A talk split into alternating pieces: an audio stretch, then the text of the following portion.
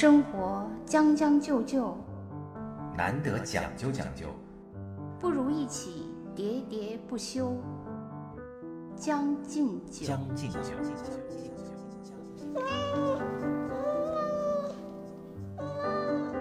大家好，新一期《将进酒》跟大家见面了，我是江山。我是兔子。今天跟大家聊一个关于呃消费观的话题。话说我有一个朋友，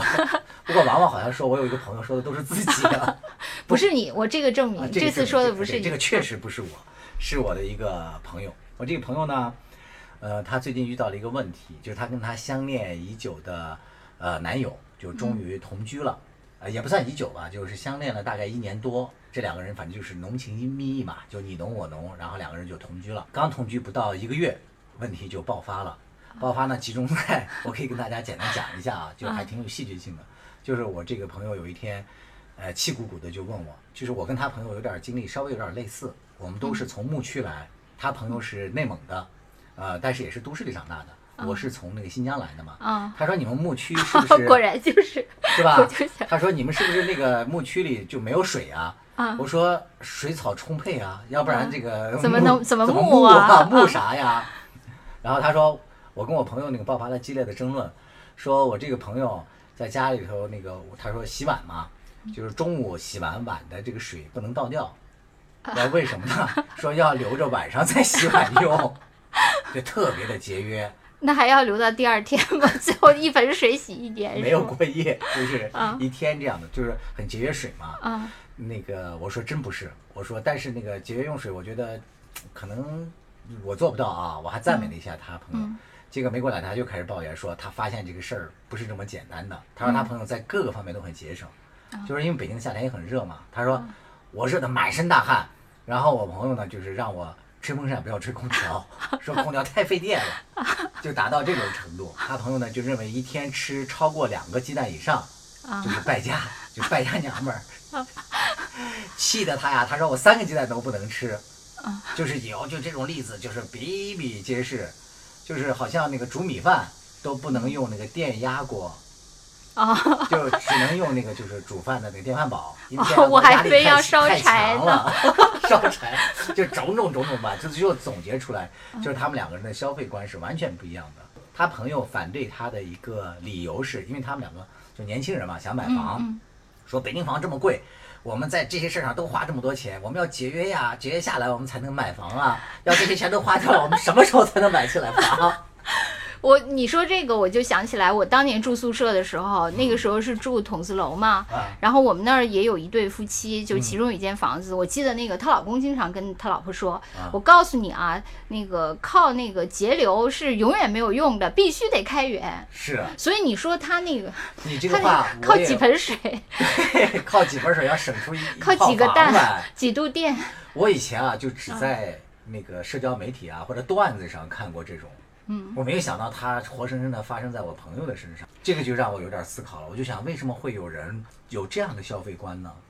可能也不是就是消费观，我觉得很多人是。怎么说？就是说他的一个生活的习惯，嗯呃，意味着就是他对生活的一种秩序的那个把控嘛。啊，我觉得很多人都是这样，因为你咱们也看过好多，比如说夫妻俩是因为那个挤牙膏是从任意一个地方挤，还是从最底下挤，而那个反目成仇嘛。婚的，对，因为我觉得这里面他可能就是有有不同的心理在里面，一个是我这种习惯，就是啊我这种秩序被你打破了，我就会有一种不安全感，嗯，我就觉得那个生活乱了。对另外呢，我就觉得你为什么就你既然爱我，你为什么不肯听我？对，你就应该按我这个这么有道理的秩序活着。嗯如果你连这个事情都不肯为我改变，对那还遑哎论白头到老。你说的特别对，因为他朋友批评他的一句话就是有病，然后我这朋友就有一天罗列说一天吃三个鸡蛋有病，白天躺在床上也有病。那个用电压力锅煮那个米饭有病，洗完水倒掉有病，就让他说起来，就是我整个的那个人就是有一个有病的人，她男友是医生吗？哎，学医的，所以啊北大那个医学的博士，好吧，其实我我为什么说，我觉得那个你无论是呃极度节俭还是极度奢侈，其实都是你对。就是你要求的一种生活秩序，比如说我有一个呃闺蜜，嗯她呢，就是她是一个常年独居，就是没有结婚，一直没结婚，独居的一个一个女生。嗯，但是呢，她呢就是疯狂，就跟你们这个相反。嗯她就是用，她有几个，一个是特别喜欢用各种的卷儿纸、呃餐巾纸，啊什么就是呃抽纸各种，就他们家的质量耗费极其巨大。哦然后另外一方面，她就是特别爱洗衣服。啊我去他们家，啊就是无论任何时间去，他们洗衣机永远在在工作中，永远轰鸣。四小时不对，，而且呢，他他们家到处，因为他那个洗衣机永远不停嘛，啊所以他们家到处都是亮的新对洗的衣服。嗯，衣服、床单，就是各种这些，就是永远他那他。那他这个就是走向了另外一个极端。对，他就是这样。你想，她是一个单身独居女性，可是呢，要她的是他和那个不是我就想说朋友的爱人住在一起，我我就想说，我还没有说完，她的用水量高居他们全楼之冠。他一个 人，你想这样吗？因为他从来不，我觉得这个呢，就是他对生活的秩序的一种要求。比如嗯说，他对贴身的衣物，对这种清洁感，嗯其实这个是他一种心理上的一种一种要求。啊啊，我觉得可能生活习惯你你可以说是有，但是我觉得他更多的是一种，你比如说他可能作为一个单身女性，她其实对自己就是。可能跟你最后你最后结了婚，有了孩子，一天到晚还带孩子的那种都顾不上的那种，你对自己的身体的清洁度，什么那个各种接触的那个关怀，就绝对没有一个就是一直只有自己的单身女性那么、那么关切嘛。所以兔子真的是聪明啊！你看你一针见血就说出来了这个事情的本质。其实关于节约与否啊，这个事儿没有绝对的，就大部分的啊都没有绝对的对与错，是吧？哪一种态度更好，哪一种生活态度不对，可能没有绝对的。对，就是你刚跟我说这个话题的时候，其实这个最常见的是发生在家里的代际之间的嘛。哎，对，对，就像我跟我妈，就是因为我最近。对我最近滞留在北京，我就是跟她常年就是就以前对以前是因为不在一起，确实就是不见面，也就没有这个矛盾。嗯但你在一起以后，就特别特别有这个矛盾。是的，我我就觉得我抬头不见低头见啊。我那个被迫就承担起了，因为我对我我妈做的呃家务是不能满意的，因为啊我认为它是不符合我的标准的。啊，你这是另外一个话题，就是日常的生活习惯在那个整洁和对啊，啊这个习惯上不一，样。就整洁不一样那。关于然后节约这方面呢？节约也是也啊是这样嘛，就是我觉得老年人他都是会比较节约的嘛。没错啊，但是呢，他跟我爸是形成了一个和就谐。他们两个彼此是很对，其实很配搭。其实我也我也常常想这个问题，我就想，哎，我小的时候就是在我上大学之前，我一直跟他们生活在一起，好像我对无论是清洁度啊还是节约度，我好像都没有印象，我跟他们有什么差异。嗯对，就感觉啊，为什么没有？后来我当时我我反思啊，就是因为我当时根本不介入这个，我现我当年的状态就跟我爸爸现在的状态一样，啊就是衣衣来伸手，饭来张口嘛。啊就你给我什什么样的生活，我就接接受什么样的生活。嗯比如说那个，我是一天换一次衣服，还是两天换一次衣服，妈妈说了算，对对我就不用那个。所以，但是冷不冷都由妈妈说了算。吃什么也是嘛，就呃什么清洁度这些东西，你就根本就从来没有涉足过。但是我离开他们以后，我独立生活当中，我就建立了自己的一套标准和秩序，嗯然后我再回去跟他们这两套就就严重偏差。对，然后严重偏差以后呢，怎么说？我觉得真的就是变成了就高不就低。其实你没法向那个低标准妥协，嗯就是你由奢入俭就很难了。是啊，所以现在呢，我就被迫承担了几乎所有的家务。啊，就比如说我洗衣服，因为你接受不了他对，拖地。洗碗，我每天就是呃洗菜，包括、啊因为我对洗菜我也表示它洗的不够干净对不够干净，啊所以我我变成一天到晚大量的时间都耗费。我每次也是很就是很生气，就一边生气说为什么你就洗不干净？嗯，我我妈就说你不用这么费心，对，可是没有那我么讲究。对我没有办法呀，是所以我一天大概就是呃饭前得有一个小时在在在清洗，饭后还有一个小时在清洗，收拾，是啊，然后之后还有洗衣服啊、拖地、擦桌子，我就已经被那个我一边恨自己，但是没办法，真的只能就高不就人生必。须要做的功课。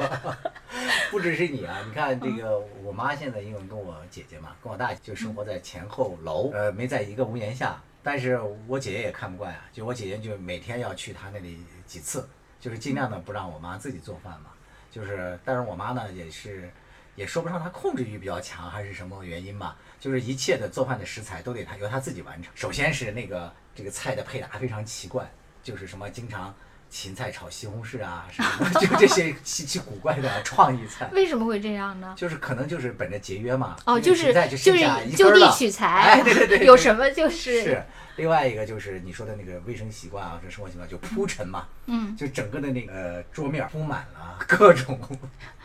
我们家如果有八个盘子、五个盘儿，就炒两个菜，这些东西都会用到。哎，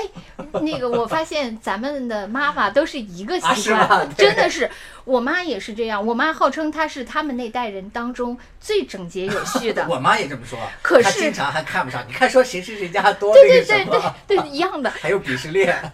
然后那个他做完的那个厨房。啊，就像满目疮痍，真的就是所有的器具 全都动用了我。姐姐也是，经常她就拍那个照片给我们那几个兄弟姊妹的小群里看，嗯大家都会心一笑。我特别悲愤，因为我是需要收拾的那个人，你知道对吧？我姐也是，所以我我当时就说，我说你们这些不需要洗碗的人，是不是就可以任意的挥霍？嗯他真的是把所有的盘子、所有的盆、所有的锅全用一遍。是的，对，我觉得可能就是，就像说有一些呃男生的生活习惯，就是喜欢那个桌子上摆的都是东西，嗯，可能有部分女性的生活习惯是要厨房都摆的都是，但我但我不是这样，我是那个就是无论是从桌子还是厨房都是要那个，可能是因为我对就是秩序感要求，就是我跟我那个同学对清洁感要求都是某一种嘛，我对秩序感要求特别强烈，对我就是仔细分析起来啊，我觉得这个秩序感呀，还有这个清洁感啊，和刚开始咱们聊的那个就是关于花钱的态度啊，就节约钱的态度，我觉得还本质上还不是一回事儿。因为其实后两者可能更多的是生活习惯和卫生习惯问题。是是是，是吧？嗯，但是这个不花钱这个呢，我总觉得它背后有某些，就像是不是家庭成长这个环境啊，还有一个就是这个个这个人的是不是不安全感比较强，因为他对未来对，有可能是吧？就是他没有一个能掌控的。就是你刚才说的这个我这北大学医的这个这个个同学啊对对，他他不是土著对吧？朋友的老公对啊，我觉得可能确实是很多哎，那个你说的很对，嗯我这个朋友是本地，是北京本地嗯土著，然后他这个朋友是是就是土著和不土著，我觉得这这种就是自信嘛，生活在一个地方的自信是非常非常不一样的。哦这点我觉得你可以跟你的这个女朋友、啊，就是说一下女，性朋友，不要女朋友，对她都有老公了，还是我女朋友。你可以跟她说一下啊。各位好，我是中央广播电视总台主持人李志。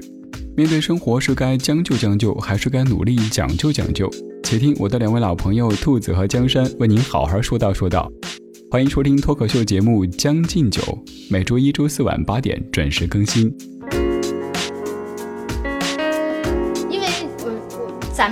都是算是京漂，虽然我只是从天津漂到了北咱们是京老京漂啊，你是从更远的地方漂过来，但是不管怎样，就是你扎下根儿了。对你在这个地方刚开始的时候，就我们刚毕业的时候，啊刚开始那时候我觉得确实还是有很多不安全感的。哎，你这么说唤起来了我的回忆。就他们俩的反差，就是跟一个土著和一个非土著，就真的是很有关系。但是呢，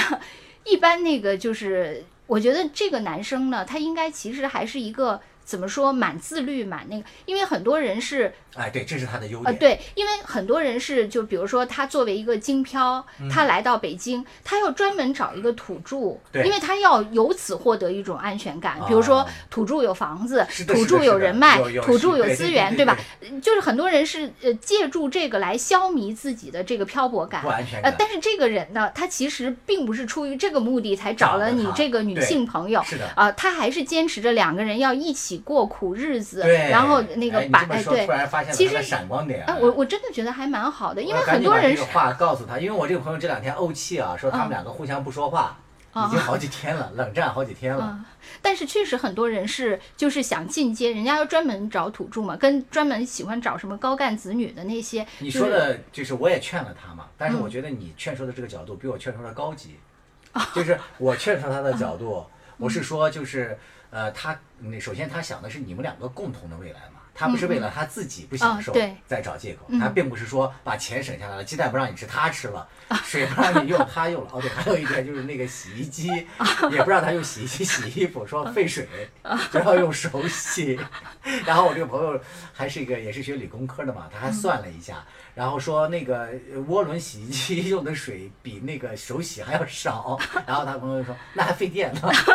对，就但是你这个劝说的角度，我觉得哎，还从未来发展的角度嘛，还更会有建设性啊，可能会更让我这个朋友其实我我觉得他们俩可以就是敞开谈嘛，就是你这个朋友可以更理解这个男生其实还是想两个人一起奋斗的这种心嘛，并没有想依赖他。是的，但是哎，看到对。他的闪光的一对，但是同时呢，这个女生也可以跟他说，其实生活不用那么焦虑，啊就是毕竟咱们俩一起，对，我还有一些土著的资源。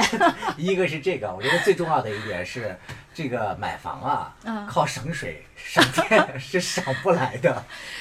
而且我觉得这个男生其实还是蛮珍惜的物种。对，就是我听那个比现在现在年轻人哪有几个这样的呀？对，我听比我就是比咱们岁数更大的，比如说那些五零后、六零后，我在一个那个就是老头儿群里潜伏着，啊，然后我就听他们那小妹，呃听我不是我在那里面是一个沉默的那个小角色，从来不说话，花然后我就听他们那些呃老人家在那聊天嘛，他们很多都是就是当年就是很早出去留学的。嗯。我记得有一个人他就说，这个人呃他现在是一个教授，但当年呢他就可能功课比较好，就被选派公派去日本留学。哦，然后他到那个年代还要去日本的呢，对他就是比较早的苏联嘛，就很呃没有那么老嘛，他是啊五五六十年代出生的哦人、啊。啊，对他就是改革开放以后刚有公派，他就被派到日本去了。你知道这个人去日本以后，第一件事情是买了整整一一只整鸡，然后吃下去，说好好吃啊，这是他做的第一件事情。时代的烙印嘛。对，就是这种，就是他，因为他讲的这个故事，呃，特别生动嘛，啊就是当年的人是多么那个，就像很多人说，匮乏嘛，对，就包括很多人说，呃，去美国以后，就是第一次进那个超市，什么那个沃尔玛、说 Costco 什么的，就是被震撼了，啊就是那种感觉嘛。我这个我也有经历啊，就我啊小的时候吃鸡，就家里头因为是那个在算是农村吧，我们就是兵团嘛，嗯就家里头允许你自己有自留地，也可以养鸡。然后因为我爸妈都比较勤劳嘛，就是家里头养的鸡就是菜也种得好，鸡也成活率很高。然后每次就是这个杀鸡的时候，嗯就是我那小时候就有一个愿望，就是我是我想我长大了之后，希望能养一种鸡，能同时长六条腿儿。就是因为我特别喜欢吃鸡爪，但是我明显的也能看出来，就是我们家里人也爱吃鸡爪，但是由于我是最小嘛，然后我们家里一共六口人，所以那个鸡爪子每次都留给我吃了，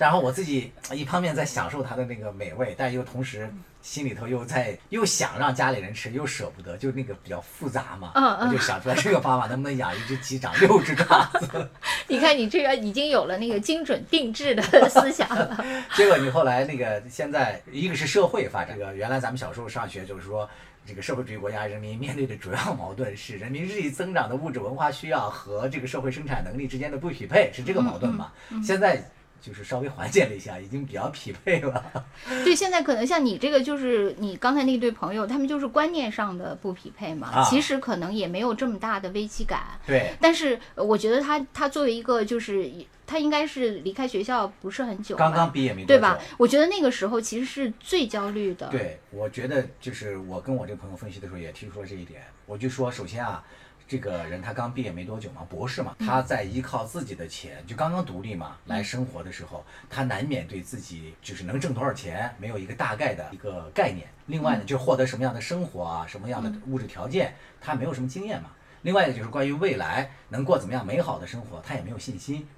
其实，在这个阶段呢，有这样的一些要求，其实是他内心焦虑的一种反应。对，其实我就想，我们刚毕业的时候其实还好。我记得我们刚毕业的时候，房价还不是很贵。啊，对啊，而且那个时候呢，就是如果你去了一个就是体制内的，嗯就是还能有分房房子的，呃，对，集资房的这种可能。实际上你当时我们虽然很焦虑，但是没有这种就是天价房价摆在你面前。是的，啊，那个时候因为还没有起来嘛，是吧的？如果说我是现在毕业，我觉得我的焦虑感可能跟他也不相上下，虽然我不会到那个鸡蛋和洗衣粉这个不是洗衣机这个地步吧，嗯但是我的我觉得焦虑感，我我觉得我可以想象，嗯，真的这个还是可以理解的。对。哎，所以其实我我那个我还是就虽然说啊，这个消费观没有绝对的高和低，就按照你刚才说的嘛，只有互相 match match 就是匹不匹配这么一说。但是在我看来呢，我还是认为啊，就是呃节俭也好，或者说你特别大方也好，都不要过头，就是不要影响到你的这个正常的生活质量。嗯，你所谓的正常生活量是什么？就是你生活的已经不舒适了。你比如说天那么热了，然后他在家里头睡觉都睡不着，还不让他开空调，呃，那么累了，在屋里就不能躺在床上，因为躺在床上就是势必要把床单弄乱，就要经常但是去洗但是这对内蒙医学博士来说，他就是舒适。比如说，他啊虽然觉得很热，但是省电带给他的那种安慰，啊已经就心理啊，已经 cover 掉了那，上但是身体上不舒不，他已经 cover 掉了他那个出汗的那个嘛，啊。对吧？我觉得真的还是因为每个人的这个选择不一样，就他俩是需要磨合，就是磨合不是具体的每件事情上的磨合，而是这种心理的焦虑感上的磨合。就就是说，呃，他告诉他其实不用这么焦虑，对啊，我们土著 有资源，这是吧另外？就是我愿意陪着你一起来变好，对但是咱们变好的方式绝不是说把这个生活过得这么这么苦，因为这个对我来讲我已经接受不了了，就超出了我的程度了。对，另外我觉得可能就是学医的，就是可能真的挺苦的。一个是学医本身就很漫长嘛，啊对。然后而且呢，你好不容易进到了一个医院里，嗯。你其实还是要从那个普通的那个医生、嗯。小医生做起，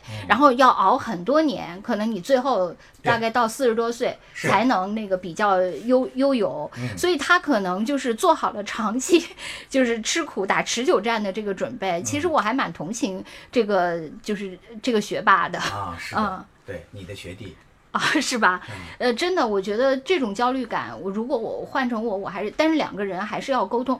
你比如说哈、呃，她换一个男朋友就是有的男朋友是这样的，啊我什么都不管就跟就跟我说的那个十八岁之前的我就是，享受眼前，对，就包不是包括十八岁之前的我，就是一切家务我都不管，对对对你说怎样就怎样，我就听你的，我就像一个孩子一样未。来如何是吧？对，但另外呢，如果她遇到了这样一个男友，她又该说，你看他就是一个甩手大爷，什么都不管，一切都来我来操劳。所以你说这个事情呢，就是两面。他要是参与了，你们俩可能就是属于标准不同；但他要不参与，你就觉得一切重任都丢给我。但是你说你们俩正好又都负责，然后标准又恰恰一样，这个概率太低了。所以这个话题其实有两层意思啊，就是一个意思是个人的消费习惯如何的时候，这个确实无法评判高低。嗯，就这是只是你一个生活习惯，是俭还是奢，就是你自己觉得爽、觉得舒服就行，是吧？嗯但是第二层话题就是，当两个人在一起的时候，这个生活习惯如何匹配，或者是如何磨合，这就是另外一层意思。我觉得他俩呢，就是可能确实太一般人吧，嗯，就是会先有那个恋爱期，同居以后是先发先发现对方的优点，对，然后之后那个发现优点以后，就是这这个曲线到达高潮以后，就渐渐就发现了对方的缺点。可是感觉他们俩好像就一下就开始进入到那个矛盾冲突期啊，了，也不是，他们两个之前恋爱的时候还是很甜美的。是吧？我记得我记得一年的时间都是哇，就有时候大家一块儿吃饭嘛，啊就是都有点让人肉麻的那种感觉。我记得我我姐姐那个呃刚开始跟我姐夫那个时候，嗯就是刚开始在一起的时候，他就啊跟我说的全是他的优点，啊说他特别会做饭，啊做的特别好，哎然后就对有啊，这个就我们也有一些群嘛，这个嗯，这个咱们的这个这一期的这个主人公，本来在我们那里面说的都是他的优点，是吧？就他怎么心疼我呀，怎么啊照顾我呀，对他这个送曲线现在已经全都是，然后已经下滑了从那个同居一个月以后，就是就是断崖式下滑，啊直线下滑。就可能你开始就是太满意了，啊就你发现不满意的时候，才尤为就是对比强烈嘛。嗯因为你原来是觉得我找到了一个这么完美的人，但你突然发现哇，原来 原来有裂口，而且这个裂口越来越大，啊，是吧？我原来之前看过有一篇，也是一个写公号的一个人，就叫连月嘛，就是他的很多观点我不是特别认同啊，但是他有时候有几句话，我觉得还说的挺有道理。他当时说了一句说，不要在生活当中去那个省水省电，他说这会省掉你人生中的一些快乐。就是他的意思是说，你把精力和一些重心都放在这些日常当中的呃抠抠缩缩呀，或者是过于节俭这方面呢，你的能量和一些这个心智，就没有心思去思考一些其他的，就所谓的创造性的那些事情。了嘛。嗯，但你你比如说像像我妈，她我妈是一个省水者，啊，我妈的这个省水，嗯。她绝不是就是呃，因为自你知道很多，我知道老一辈的有人是那样的，就是家里特别省水。啊然后甚至还把那个龙头开的特别小，永远在滴水，然后水表不转。啊，你知道还有这，式的那些对那个还有这样水表吗。但首先我妈绝对没有什么滴水，为了水表不没有，嗯她就是简单的省水，而且她在那个原来的单位里也特别省水，然后而且也特别省电。省自己家的水，还省就是因为这对她来说就是一个生活方式，她就觉得就应该节约。是的，她是这样，她并不是说我，你知道有有一种人是公家的随便用，然后自己的还要呃那个滴漏 是吧啊？？对我妈也涓滴效应 也类似啊就是他们那代人都是这样嘛。他既有个人的一些消费习惯，他有时候还有一些道义上的一些要求。对对对像，我原来我曾经试图，他们是野生环保主义者。对，我原来讲试图跟我妈说过那个，因为我妈那个不是我原来说过她，呃，喜欢用那个澡盆儿泡澡嘛。嗯。但是呢，我有后来呢，就是我们发现她每次那个澡盆儿泡澡，她放的那个水。根本都没不过他人，就简直是一点点水，就撩水、再湿啊细水，再湿一试，那怎么泡澡呢？嗯我就试图改变他这个习惯，就一直跟他讲。有一次我就说，哎，咱们小区这个呃热水啊是包月的，就是说你用不用都是这些。然后他说，那还浪费国家资源呢，你看依然有那么点儿的你看，就是这样没有办法啊。对我发现你总是在骗你妈妈啊，对，你以前还给我讲过，就是他买了一个人家推荐的什么保健床，是啊，花了一万块钱，然后后来发现被骗了。是啊，然后你就跟他说，你说你什么得到了一个不义之财，也不几千块钱的稿费什么对啊，就是让他那个嗯没有办法嘛，因为嗯你让他无休止内心的内疚的话，那还会搞出问题来的。就各种骗他呀，就买回来的那个衣服都得把那个价码减掉，嗯说买一件送一件，这是送的。对我也是这样，反正我都是打折说的。对对，都都得打一折 才能说，你说对不对？对对，我现我直到现在还是经常打折啊。啊，是啊，那怎么办呢？就是但是我我就觉得，嗯，怎么说，他们老一辈的这种，就是刚才咱们说的这种野生环保主义，呃，其实他们确实是基于他们苦日子呃积攒下来的习惯，但是又和现在的这个前卫的那个绿色和平，啊，对，光盘行动 对，又又那个 就契合了嘛。Hallo liebe Freunde, wenn das Leben dir 100 Gründe zum Weinen gibt, zeig, dass du 1000 Gründe zum Lachen hast. 当生活给了你一百个伤心的原因，你就还他一千个微笑的理由。我亲爱的朋友，你好，我是你的德语主播殷帆。有人说德国人是全球最讲究的民族，可是在我看来，不管是讲究还是将就，只有适合自己的才能天长地久。欢迎收听我的老朋友江山和兔子为您带来的生活脱口秀《将进酒》。其实我觉得现在基本上那个还是呃。如果是私下的那个朋友之间的请客，还是蛮蛮合理的。其实很多浪费还是出现在，比如说公你款消费，呃对呃，包括那个你要有的时候请别人嘛，就是啊为了面子嘛。就中国人好像觉得你都吃干净了，啊，就好像显得那个自己不够大方呃，，对，显得不够大方。嗯包括那哎，我我不我记得我以前那个就贫穷的痕迹，我以前说过吧，就是我的一个那个呃远房的叔叔嗯带我去北大看他发小那个，对我说过吧？对呀、就是我去，他带我去因为那个什么好吃，对，当时那个他带我去我的那个他的一个发小家吃饭，他的这个发小呢是当时我在北大读书的一个那个经济呃经管学院的老师，然后去他家，他们就给我呃做嗯给我们做饭嘛，招待我们，然后那个嗯、呃他太太就问我说好吃吗？我说好吃，他说要不要再来一碗？我说，我说好，我我我真的是觉得我是对他的厨艺的肯定嘛，对，然后我叔叔当时就给我各种颜色，出来之后还呵斥了你，就出来说，真的，我就是我，这我觉得他深深的伤害了我。是的，你给我讲过这个，对我印但是这个确确实实是因为观念，因为他们就是我们家也一样，我从小都是我们家给我们的家教嘛，就是第一，你到别人家去做客，嗯。就是那个吃饭的时候，你只能吃你就比如说一盘菜啊，同一盘菜，嗯你只能吃面向你的这一面。我们家拿到了这边儿倒没有。你如果说越过了你的这一面儿，甚至吃到了旁边的那一点，都那个表示你不够礼貌。啊这个问题我就好焦虑啊！我就经常脑子里头你们是那个中式那个中餐西吃，因为西吃不都是一份儿？西吃人家就直接给你拨到你盘里了，但还是其实是就是一盘一盘的上嘛。我脑子里经常就出现一幅扇形画面，你知道吧？就是如果在座有八个人，我脑子里迅速就这个菜分成八个，我这个扇面的八分之一是哪一部分？你是不是几何不错呀？后来我几何特别好，我几何就是考试从来都是满分儿，是吧的？不知道是不是受受益于这个从小的家教。益智益智教育太好对了，开发。还就是这一就是一个这个，另外一个就是不论吃什么菜，当你发现那个盘子的菜快没有了的时候，你不能再吃。嗯嗯，就做客，如果把人家的那个席给吃到最后，什么菜都没有了，那是一这一桌人都没有礼貌。是啊，所以这个就是光盘行动最大的阻碍嘛，其实是那个原来固有的那些人情嘛哎。呀，其实你看啊，真是时代的烙印也好啊，或者说是那个生产力的发展，反映到那个现实当中，用一句话都可以总结啊，就就主要那些特别节省的朋友嘛，背后其实最主要的，我觉得可能还是一个心理的焦虑问题。对，就是心理的焦虑问题。所以我们很想对他们说一句：说孩子，咱不用这么焦虑了，咱国也发展了，咱们也会努力的，只要咱们不浪费啊，就是产生这个不必要的浪费就行，好好生活吧。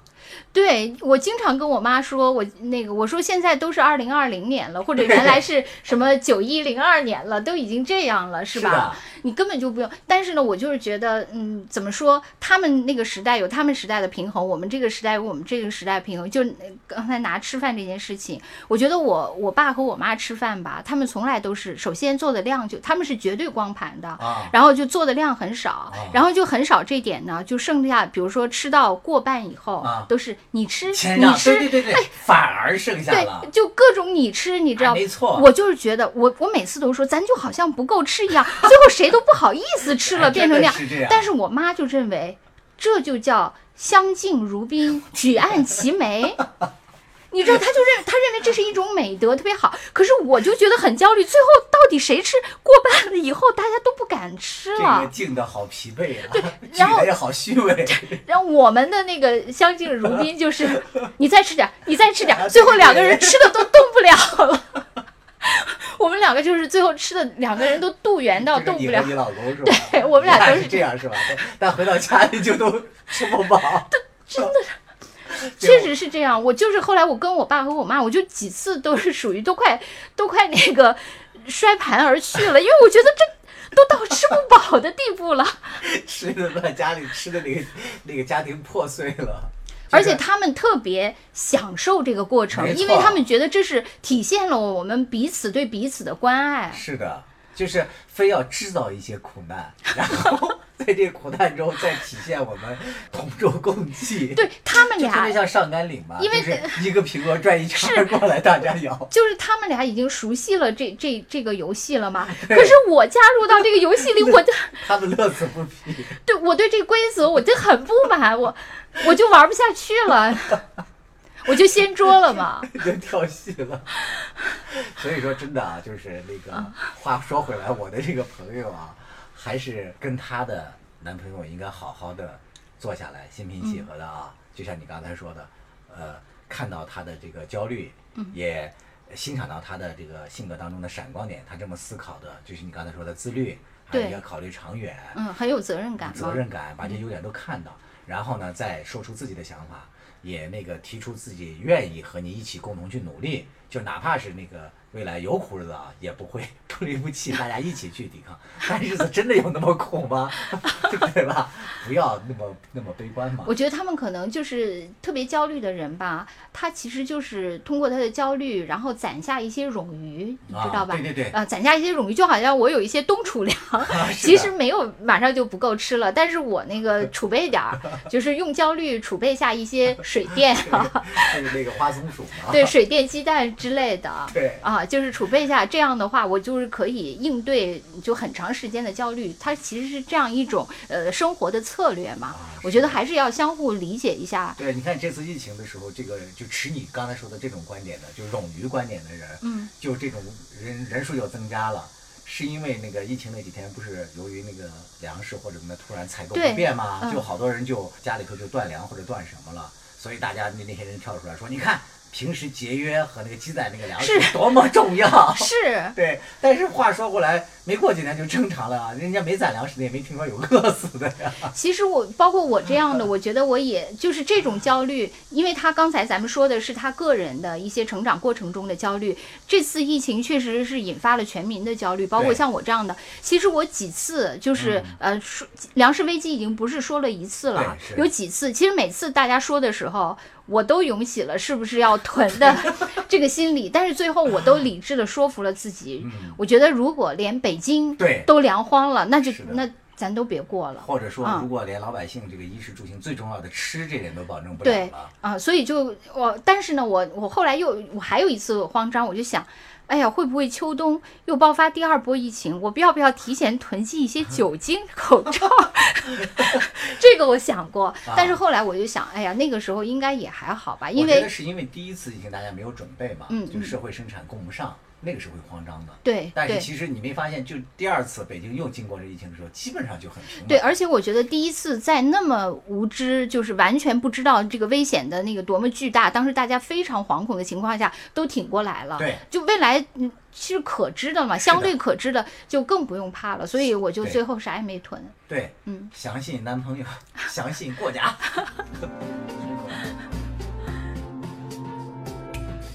生活是有点上头，